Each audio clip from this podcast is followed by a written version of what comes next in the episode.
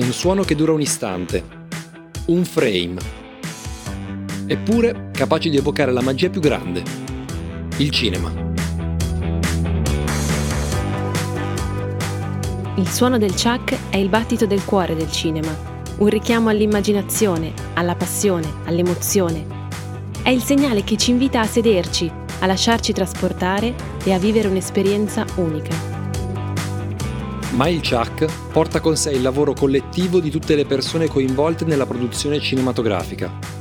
È un grande e meraviglioso lavoro di squadra capace di trasformare idee in realtà, di dare vita a visioni e di condividere queste visioni con il mondo.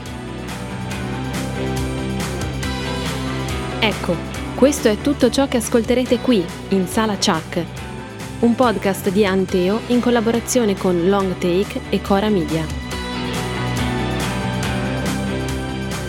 Dalla sala Chuck di Anteo Palazzo del Cinema a Milano vi porteremo alla scoperta di tutto quello che accade prima e dopo il battito del Chuck. Accomodatevi con noi su queste poltrone per fare quello che ci fa stare meglio, parlare di cinema. Buon ascolto, iniziamo! 1, 2, 3, Stefano siamo pronti? Sì. Benissimo, allora cominciamo con questo nostro primo esperimento. Simone Serrano della redazione di Long Take e Giorgia Maestri di Anteo. Siamo all'interno della prima puntata di Sala Chuck, il podcast di Anteo in collaborazione con Long Take. Ma dove ci troviamo, Giorgia? Noi siamo proprio nella Sala Chuck di Anteo Palazzo del Cinema. Noi, Simone, frequentiamo il cinema da spettatori, lo viviamo, ci lavoriamo e quante volte vediamo il, il pubblico e gli spettatori che chiacchierano di cinema prima e dopo il film. Quindi ci siamo detti Parliamo anche noi di cinema al cinema. E oggi abbiamo l'onore e il privilegio di poter parlare con un regista che sta per arrivare in sala col suo prossimo film. Questo podcast si chiama Sala Chuck e la nostra sigla inizia con un Chuck e quindi farei battere il Chuck al regista stesso così si presenta. Ecco qua. Benvenuto Antonio Albanese. Grazie, grazie a voi, grazie per questa occasione, grazie a voi. Antonio, sei ora in sala con il tuo nuovo film, Cento Domeniche, che hai scritto, diretto e di cui sei attore protagonista. Nel film interpreti Antonio, un operaio in prepensionamento che è ben felice di spendere i risparmi di una vita per l'imminente matrimonio della figlia. L'omonimia con questo personaggio non è casuale, nel film sono tanti i dati autobiografici che parlano anche di te, dal lavoro come operaio al torchio che tu hai svolto da ragazzo, ai luoghi in cui è ambientato il film che sono quelli in cui sei nato. Ma la storia di quell'Antonio, Antonio Riva, è diversa perché lui è vittima di una frode finanziaria ai danni dei risparmiatori che ha trasformato i suoi risparmi di una vita da obbligazioni sicure ad azioni a rischio e quindi mandandoli in fumo. La storia di Antonio Riva è diversa da quella di Antonio Albanese, ma avrebbe potuto facilmente essere la stessa, la tua o quella di chiunque di noi, perché purtroppo è stata la storia di molti. Intanto il film è stato presentato al Festival di Roma e tra pochi minuti lo presenterai qui ad Anteo Palazzo del Cinema al pubblico milanese, come ti senti? Sei emozionato? Molto, molto emozionato perché in un modo o nell'altro io e Piero Guerrera, che è l'altro co-sceneggiatore, l'abbiamo scritto qua a Milano, come tutte le, le mie cose perché vivo a Milano. E l'Anteo è una, una, sala che io frequento, non dico quotidianamente, ma quasi, perché ha due passi da casa mia, eccetera, eccetera. E quindi oggi è anche un incontro particolare, è la, come dire, la pre-pre-presentazione, il film esce il 23, quindi eh, e ci sono degli amici in sala. allora anche questo un po' emoziona. E poi diciamo che questo è un film che io amo profondamente per tanti motivi, l'ho voluto. Abbiamo lavorato due anni circa tra ricerche, eccetera, eccetera, e siamo riusciti a, uh, dire, a, a, trovare un produttore, perché non è stato facilissimo, perché il tema è delicato, e siamo riusciti a trovare assistenti che ci hanno durante ci hanno come dire entusiasmato no? da, da, un giornalista espertissimo di, di, crack bancari a una psicologa che ne ha assistiti a decine di migliaia e quindi siamo arrivati a questo film che, bah, che, che io amo per tanti motivi eh, perché mi piace prima di tutto. sì, mh, mm, volevo iniziare subito a chiederti una cosa su Milano da, da milanese. Eh, dei tuoi film, parlo di quelli che hai diretto, emerge proprio una Milano guardata con affetto, poi magari mi sbaglio e me lo dici. No, tu. no, assolutamente. Eh, eh, penso ai film che sono stati girati a Milano e, e, penso a Milano come appare nel cinema italiano contemporaneo ora, è sempre una Milano di ombre, eh, criminale, underground, no? La prima sequenza di L'ultima notte di amore è bellissima su questa Milano notturna e invece la tua Milano è diversa ed è, ed è, anche quella vera però, è la Milano luminosa del, del, cappuccino di rito in 24 maggio di contromano, la pasticceria Chetobini, sì. i palazzoni storici. Ma la verità è che poi io per lavoro vivo, frequento tutto il paese, da, da, da Milano a Palermo e quindi sempre di più sono contento di vivere a Milano, non so come dirti, perché Milano è vero che in questi ultimi anni, in questi ultimi dieci anni ha avuto come dire, un, un, eh, eh, c'è stato un po' troppo entusiasmo, io dico, no? Eh, però difficile da contenere, però è sempre Milano, una città eccitante, una città che non è mai in ritardo, una città che si muove, una città ironica, una città anche piena di problemi, lo sappiamo, microcriminalità e tutto, però è inevitabile, qui siamo in una delle città più ricche d'Europa, però è sempre quella Milano che ti accoglie, quella Milano gioiosa, ma soprattutto quella Milano davvero che va avanti e, e, segue il tempo. Eh, il mio lavoro è sempre un po' questo, quello di seguire quello che mi circonda, no? seguire il tempo e quindi Milano è, è la città che mi ispira anche parecchio. Ecco, mi interessa molto questo gancio con il seguire il tempo. Effettivamente la tua carriera è stata piuttosto poliedrica perché hai iniziato con la scuola del teatro, sì. poi ti sei spostato in televisione, il cinema, prima da attore, poi da regista, insomma, hai sperimentato tantissimo. Ci racconti un pochettino il tuo percorso e che cosa ti ha portato poi magari a affrontare un tema simile come quello di Cento Domeniche Ma in questa maniera così? Ritornando quindi a Milano, io ho frequentato la Paolo Grassi, l'Accademia d'Arte Drammatica e eh, grazie a Milano perché è un'accademia che tu puoi frequentare non investendo 26 milioni di euro, ma con una tassa annuale stop. Quindi questo grande merito a Milano.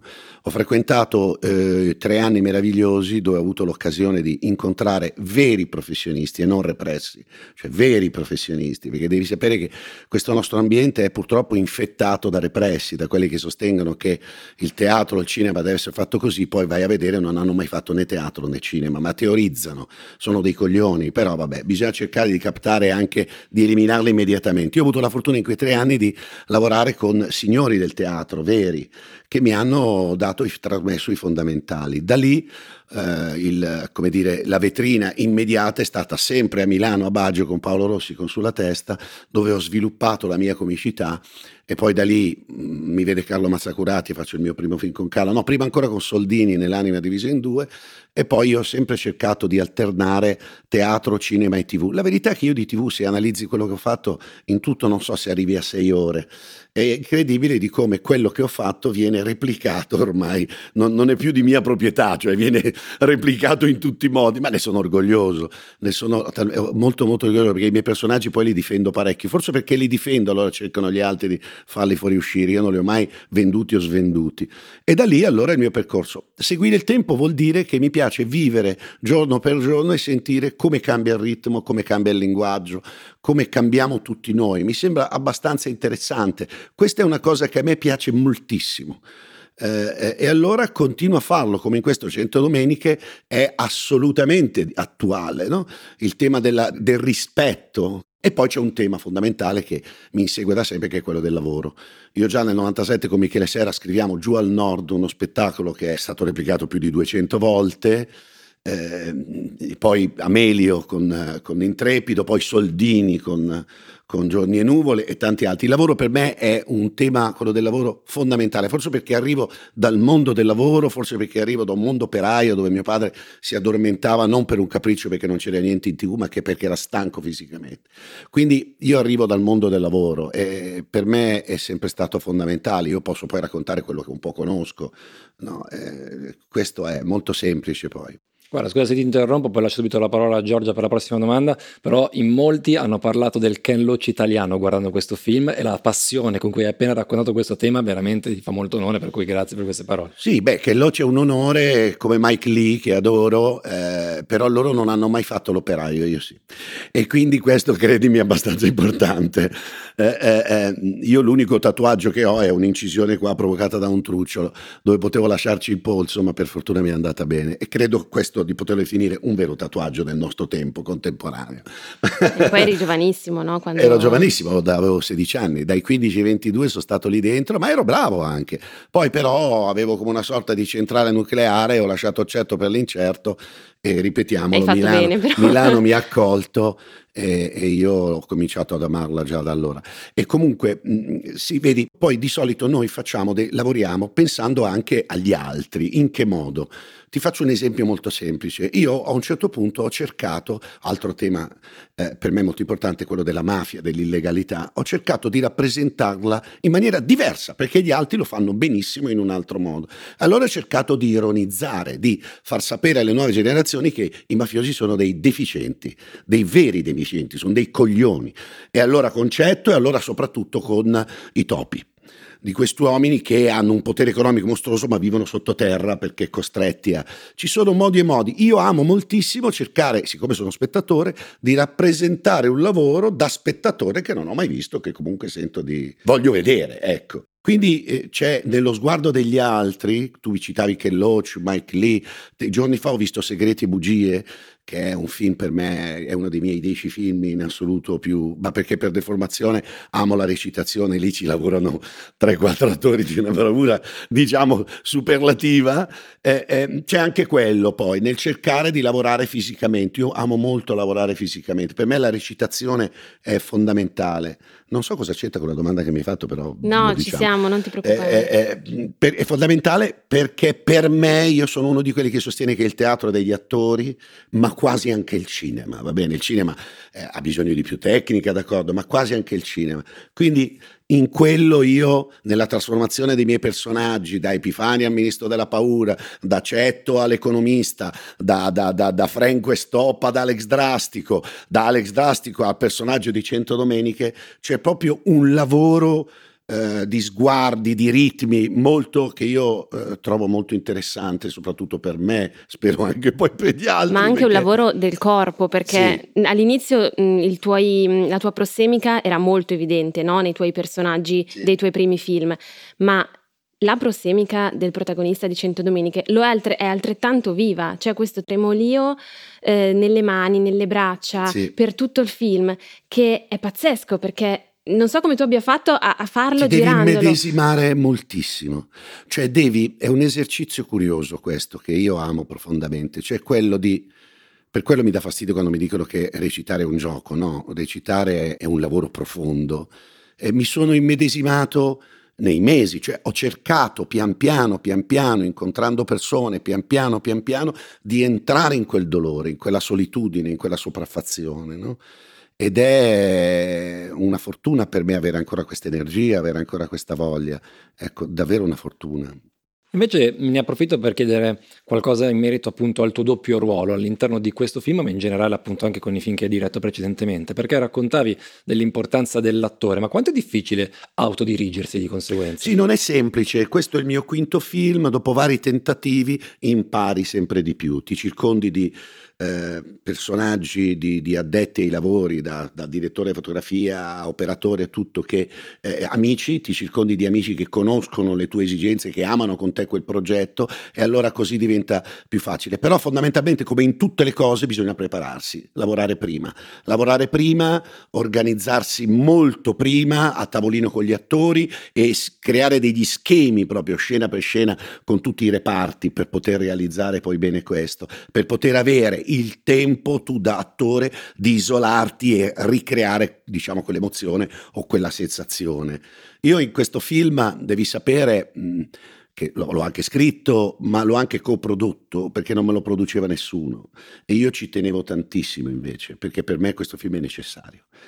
E, e, quindi mi sono fatto in quattro proprio per, per, per, realizzare 100 domeniche. Ma anche la squadra che hai assemblato intorno a te in termini di attori ha grandi nomi del teatro, quindi... Beh, Guarda, io non sono uno di quelli che sostiene che un attore bravissimo di teatro può essere bravissimo anche al cinema. È capitato mille volte di vedere attori bravi di teatro che al cinema hanno dei ritmi o delle sospensioni o dei soffiati stranissimi.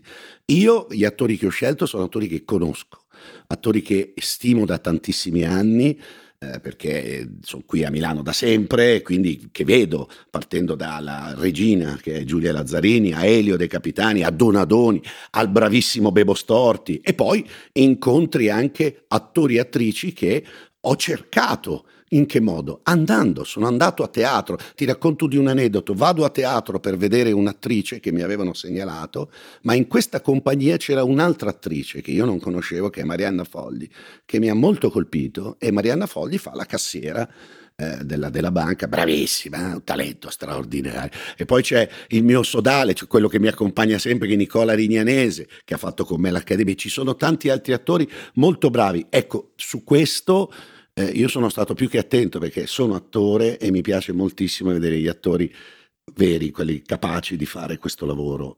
E, e no, non sono tantissimi, non credere, eh, cioè, non è così facile ehm, perché li devi andare a cercare e per quel ruolo non sono proprio tutti adatti, non so, devi proprio andare a cercare. Poi il cinema è anche un po' eh, crudele perché ha bisogno di età, ha bisogno di altezza, ha bisogno di sguardi, ha bisogno di, di temperature, non potevo prendere, cioè ha bisogno anche di lingua, di accenti, di, ha bisogno di tutte queste cose. Quindi c'è stata una ricerca abbastanza ampia in tutto questo, no? abbastanza importante che e, questo è... Mi stavo studiando un po' la tua filmografia da regista e ho notato una importante cesura tra due film che sono Contromano, che è un film del 2018, e Il nostro matrimonio in crisi del 2002. Caspita, sono 16 anni senza regie cinematografiche. Volevo chiederti come mai. Cos'è? Ma perché io quando sento il bisogno di raccontare una storia, allora la faccio. Se no, lavoro con altri perché mi piace tantissimo fare l'attore, mi piace tantissimo lavorare in teatro come faccio i miei personaggi, io, io i miei personaggi io li devo ogni tanto rivedere, quindi li raccolgo, no? E, e, questo è molto semplice per questo motivo, perché mh, devo sentire, devo avere una storia, devo tentare, devo provare e se non ho niente preferisco boh, farmi coccolare da un regista o che ne so, no? Quindi questo lo sentivo parecchio Cento Domeniche, due anni che ci lavoro io, ci lavoro veramente da due anni viaggiando, incontrando, leggendo, da due anni circa, sì. E volevo questo film, ecco, lo dico, eh, sono, devo dire che io sono sincero, questo è un altro difetto che ho, eh, non è che non è molto contemporaneo, diciamo. Sono, io, volevo, io, volevo, questo film. E cosa ti legava così tanto a questo personaggio e a questo progetto? Quindi Beh, potevo essere io quella persona. Potevo benissimo essere io. Io ho l'età proprio da prepensionamento, ho cominciato a lavorare a 15 anni, in fabbrica e quindi potevo benissimo essere io. Questo mi ha aiutato a immedesimarmi al 100%. Invece tra i tuoi personaggi passati, magari anche quelli televisivi, ce n'è uno a cui sei maggiormente legato? Non ce n'è uno televisivo, sono tutti nati in teatro. Tranne forse gli ottimisti, Franco, ma gli altri sono tutti nati in teatro. Ma io per fare un personaggio ci metto veramente tantissimo tempo. E, e, sono molto legato ai miei personaggi, molto molto legato e quindi li amo tutti, anche il sommelier, ah, cioè, anche Nino Martinelli, cioè, amo, li amo tutti i miei personaggi. Certo il primo è il primo, Epifani è il primo. Parlando di questo film parli anche spesso di, di, del tuo ultimo film, parli di verità. E sì, ne ho tanto bisogno. È e avendolo visto è proprio è quella che emerge. Si vede, si vede, che il mondo del lavoro è un mondo del lavoro vero, si vede che la vergogna è vera e ci sono tanti meccanismi che si riconoscono nella realtà. A me ha colpito molto, ne parlavamo prima, il meccanismo che succede nelle persone intorno al tuo personaggio dopo il crack, cioè quella colpevolizzazione del dovevi saperlo, certo, non dovevi farlo, è, no? È, la vittima è colpevolizzata. È così succede... per tutti, è così per tutti, cioè si, si, si, rimane poi soli e poi quando sei come nel personaggio di Antonio, un uomo mediamente orgoglioso, come lo dobbiamo essere un po' tutti, lui di conseguenza si ritira e si prende anche le colpe, questo è esatto. incredibile, no?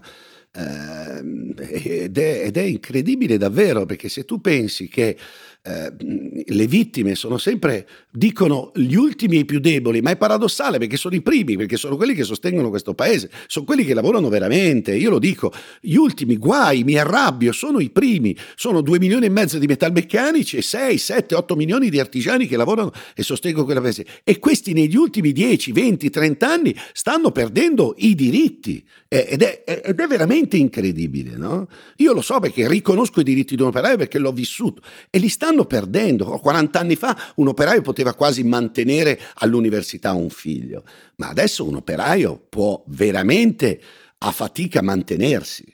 capito? E questo non va bene perché sono loro che sostengono questo paese, assolutamente loro.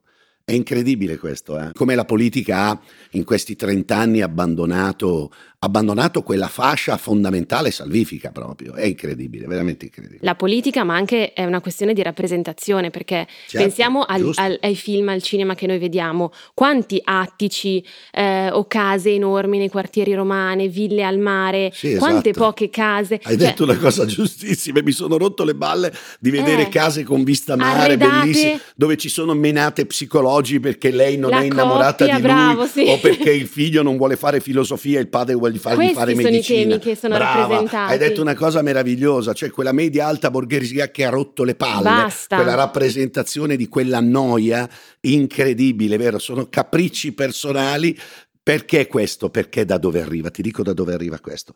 Arriva dal fatto che purtroppo il mondo, diciamo, proletario non ha più la possibilità economica di mantenersi nel nostro mondo dello spettacolo e non riesce, non ha la possibilità di dire qualcosa, perché se lo possono permettere solo quelli che hanno delle sicurezze economiche. Questo è terribile, così anche nell'arte in genere, no? Cioè un, un, un giovane che vuole fare il regista o l'attore, se non ha degli appoggi economici, ma, ma non fa niente perché non ha... E, e, io mi sono aiutato con la comicità che è immediata e col teatro sono riuscito a, a mantenermi e pian piano ad acquistare un po' di credibilità e pian piano poter, però poi sono ritornato che è quello che ho sempre fatto, alle mie origini, quello. Però è vero, cioè il cinema e l'arte in genere, ma se tu vai a vedere, oh, eh, cioè, ci sono de- degli artisti o delle, ma più che artisti, ci sono i selezionatori dell'arte contemporanea che sono veramente ma sono di un'inutilità molti, sono proprio, arrivano da un background di un'inutilità, di una noia mostruosa, incapaci più. Ti racconto questo aneddoto. Uno dei grandi geni del, di Milano, comunque del nostro tempo, che io amo moltissimo, io mi sono ispirato a Epifanio a lui. Epifanio è nato da tante cose, Quadrofenia dove Sting ballava in quel modo, dalla sciarpa operaia, ma anche dalla linea di Cavandoli. Eh, Cavandoli un giorno in un'intervista, per me è un dio Cavandoli, eh, te lo dico, un dio vero Cavandoli, un giorno in un'intervista, un giovane che aveva fatto dei master a Boston, credo, non lo so, gli dice: Ma lei come, come fa? Ha, come ha avuto queste invenzioni? Lui lo guarda e fa: Ehi, come ha avuto? Mi è venuta e basta. Chiaramente gli è venuta perché ha frequentato la gente, ha vissuto il basso, il medio e l'alto di questo nostro, eh, eh, eh, questa nostra umanità. È quello, devi avere poi quel talento. Non basta avere un master a Boston, un master a, ad Amsterdam per poter dire adesso io faccio questo questo lavoro, ma sei pazzo.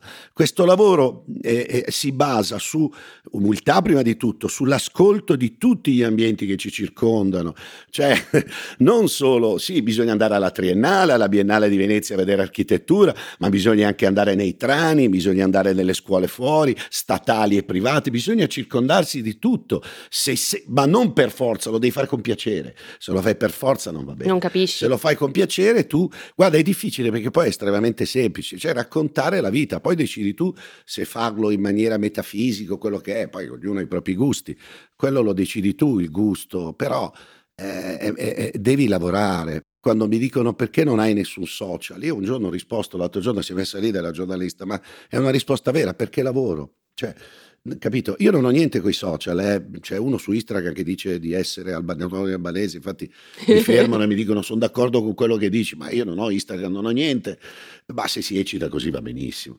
Perché dico questo? I social vanno benissimo, però bisogna come in tutte le cose, cioè, come dire, sfruttarli a modo, no? È molto più importante abbracciare un po' tutti e non determinate persone che insistono su certe cose.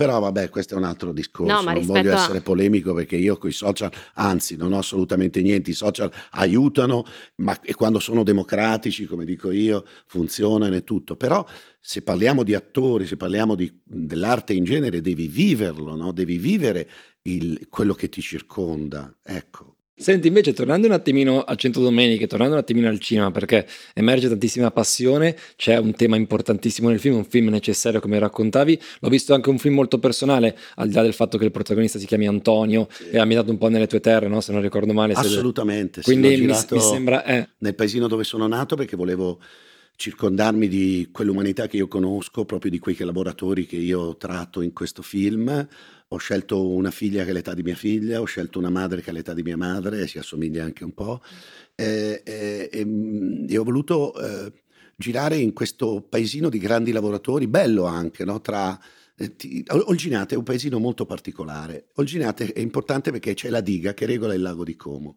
Quindi a sinistra tu hai il bacino del lago di Lecco dove l'acqua è ferma, riposa e riflette. Subito dopo la diga l'acqua diventa, comincia a muoversi, comincia a sorridere, a ridere. Quindi io sono cresciuto di fronte a una, una solennità e, una, e un'allegria no? dettata da questi due movimenti dell'acqua. Secondo me questa cosa mi ha ispirato e volevo rendere omaggio a questo anche, quindi ho inquadrato anche... Beh, questo gesto già lo conosciamo bene in Epifania. È l'acqua che ride no? subito dopo la diga ed è un paesino, una comunità per bene.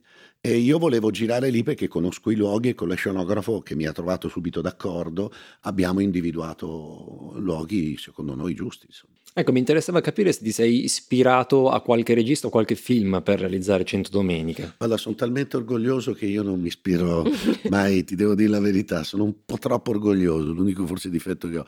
Eh, no, non mi sono ispirato a... no, perché è un tema boh, che secondo me ancora non ha trattato, quindi non potevo... Uh, io volevo assolutamente far notare a tutti le conseguenze di quella cosa. Noi sappiamo chi provoca tutto questo, in tutta l'Italia è successo, da Bari a, a, alla Toscana, alle Marche, Veneto, ovunque, anche. Veneto, ovunque. Però volevo far capire, far vedere quali sono le conseguenze, che non è solo una conseguenza economica, che è importantissima, ma è proprio una, una conseguenza di una perdita proprio di dignità, un tradimento. Quello noi ce lo stiamo dimenticando. Cioè l'ingiustizia provoca anche proprio questo, questo primo isolamento e poi perdita di dignità. Questa sopraffazione è emotivamente terribile. E mi piaceva addentrarmi, non mi piaceva entrare in tutto questo. E l'ho girato comunque in una zona che io conosco e che amo quella vergogna che prova il tuo personaggio è, è proprio un sintomo di aver perso se stessi, perché perdendo il lavoro e il frutto del tuo lavoro di una vita, tu perdi chi sei, perdi quello che hai guadagnato, che hai costruito. Sei stato tradito. Sì, non, e infatti il concetto anche di fiducia, di banca confessionale è molto interessante. Il confessionale. Il sì. confessionale. Loro sanno tutto di te e tu sai tutto di loro e invece poi invece no, invece non no. è così. Che non è, attenzione, questo non è una condanna al sistema banca, anzi io mi aspetto che una banca, non solo più di una, possa comunque premiarmi in un modo o nell'altro, perché il sistema banca io lo difendo assolutamente, cioè io per esempio il mio primo spettacolo della mia vita importante è stato Tamburi della notte di Bertolt Brecht, io conosco una poesia a memoria che è di Bertolt Brecht, il giardino, quindi Bertolt Brecht io l'ho sempre amato, però non condivido quello che dice, cioè che fondare o rubare una banca è la stessa cosa, sono assolutamente in disaccordo su questo.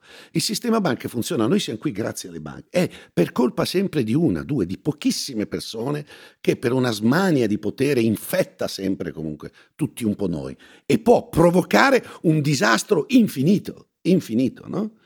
È, è, è, è questo, è, questa cosa qua, è il rispetto prima di tutto. Sì, sì, no, no, fiducia, rispetto, è anche la fiducia del, di una persona che conosci perché vive nel tuo paese e però ti fidi, no? Ti fidi di quella persona, quella però poi persona. ci stanno dietro eh, altri interessi, altre persone che tu non vedi, che stanno nel Noi abbiamo ufficio. scoperto, eh, consultando, leggendo libri, incontrando tante persone, che in banca accadono delle cose, tra, dalle più semplici, del tipo che c'era uno che aveva un conto in nero per l'amante e lo sapeva solo il bancario della banca, capito? Confessionale. Che, che, il confessionale, perché prelevava e lo sapeva solo quello, perché il paesino se no, e gli, gli pagava il bancario, gli dava regalare per non parlare fino ad arrivare a chiaramente investimenti strani con complici. Ma la banca è un confessionale, è un luogo dove veramente uno andava anche per dialogare. Ma fino a qualche anno fa il direttore di banca rimaneva lì fisso per tutta la vita, poi per dei motivi boh, misteriosi neanche tanto, ogni due anni c'è un cambio perché nascono delle leggi, delle cose, delle... Bah, delle dei, loro li chiamano i vantaggi, a volte sì, ma a volte no.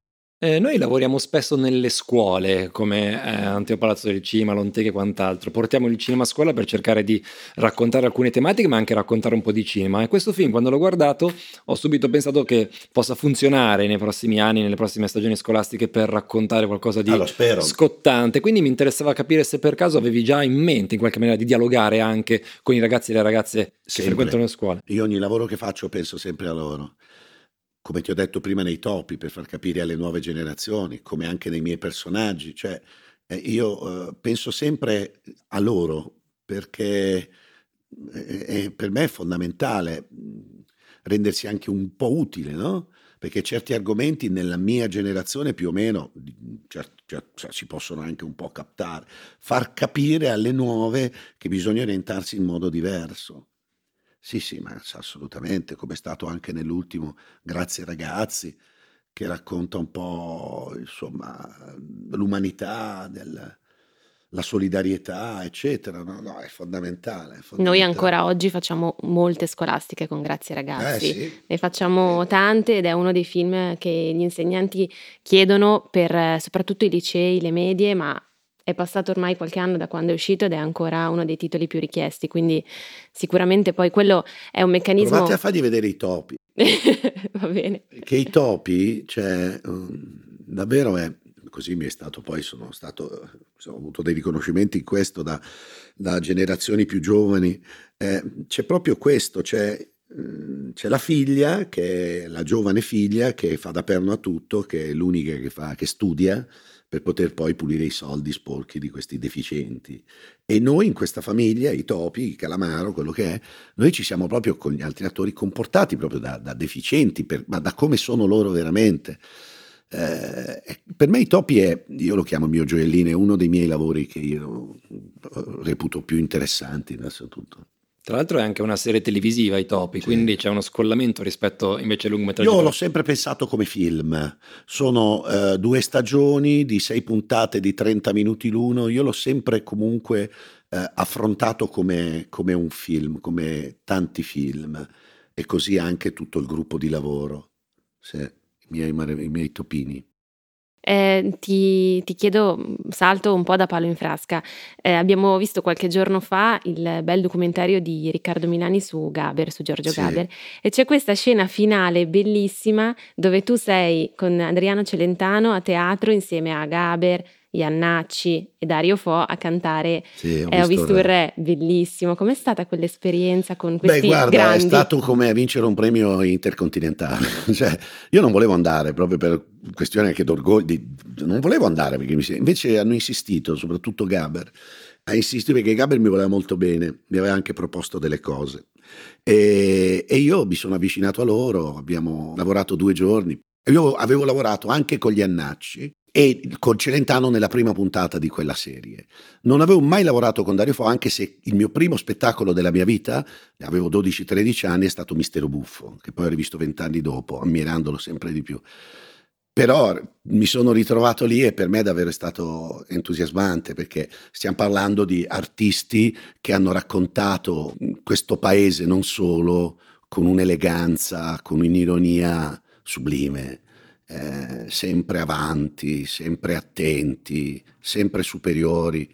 Beh, è stato per me chiaramente, sono stati tre giorni fantastici. Eri il più giovane, poi tra sì, loro no, e, no, eri un ragazzino, infatti, bello, molto divertente. Tra l'altro sempre in quel documentario c'è un momento invece in cui viene raccontata una sorta di ispirazione di Gaber per scrivere destra-sinistra, sì. a cominciare da un articolo di Smemoranda che ti riguardava. Un articolo di Gine Michele dove inquadravano Epifania del Drastico che, la, che cos'è la sinistra, cos'è la destra, e da lì c'è Gaber che si era ispirato per... Sì, è vero, anche questo sì, mi ha fatto molto, mi ha fatto molto piacere. Ma Gaber, ragazzi, Gaber, ma anche ma Iannacci, ma, ma guardate, anche Celentano, è veramente Celentano, è un artista.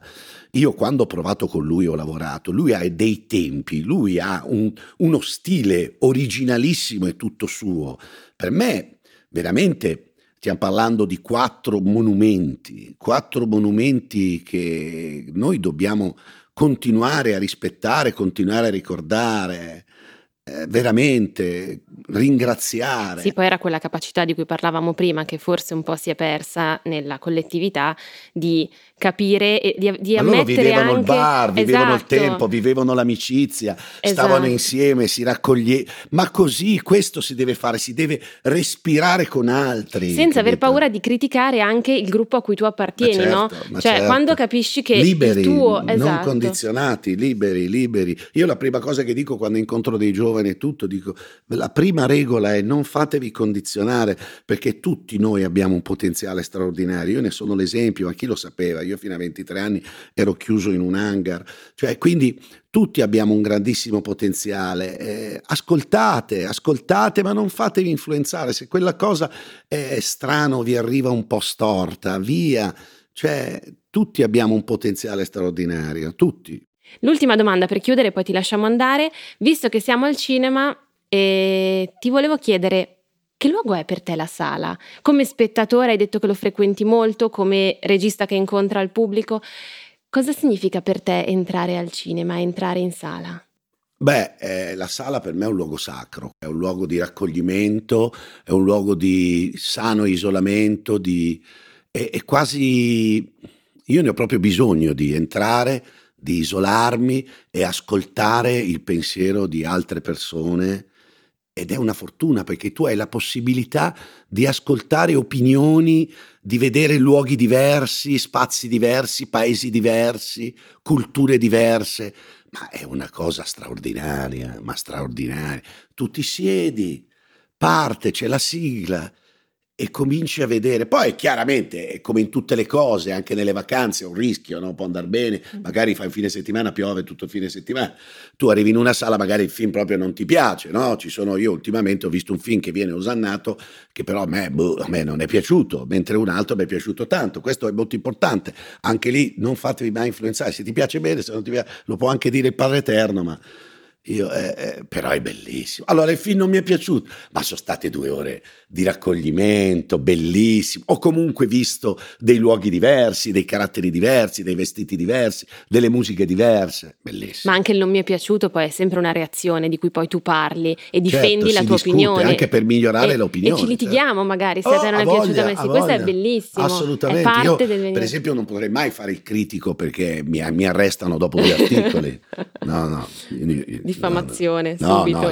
No, perché sono estremamente sincero nelle cose. Ma ben venga che tu faccia il regista e faccia. Guarda, grazie, grazie. La, lato nostro siamo contenti così, direi che ci possiamo veramente godere questa tua personalità così eccentrica. Grazie mille, grazie termine. mille. Grazie. Allora direi che possiamo far chiudere la puntata ad Antonio così come l'abbiamo iniziata facendogli battere di nuovo il Chuck. Va che bene, dici, Giorgia? vai. Ecco a te. Ecco. Cento domeniche, evviva. Grazie. Grazie a voi. Grazie a voi. Caspita, direi che come prima puntata di questo podcast possiamo che essere completamente soddisfatti. Non so come vedi tu, Giorgia. Moltissimo, moltissimo. Io sono Simone Solana di Lontake. Io sono Giorgia Maestri di Anteo. E abbiamo ospitato qui con noi Antonio Albanese. Grazie per averci ascoltato. Torneremo sicuramente. È una minaccia, è una promessa. Ci saranno altre puntate di Sala Chuck. Grazie, ciao. Sala Chuck è un podcast di Anteo in collaborazione con Long Take e Cora Media. Da un'idea di Donatella Miceli, scritto e condotto da Simone Soranna e Giorgia Maestri. Registrazione a cura di Stefano Riva. Per Cora Media, supervisione, suono e musiche Luca Micheli. Post produzione e montaggio Andrea Girelli. Post producer Matteo Scelsa. Si ringraziano Antonio Albanese e Vision Distribution.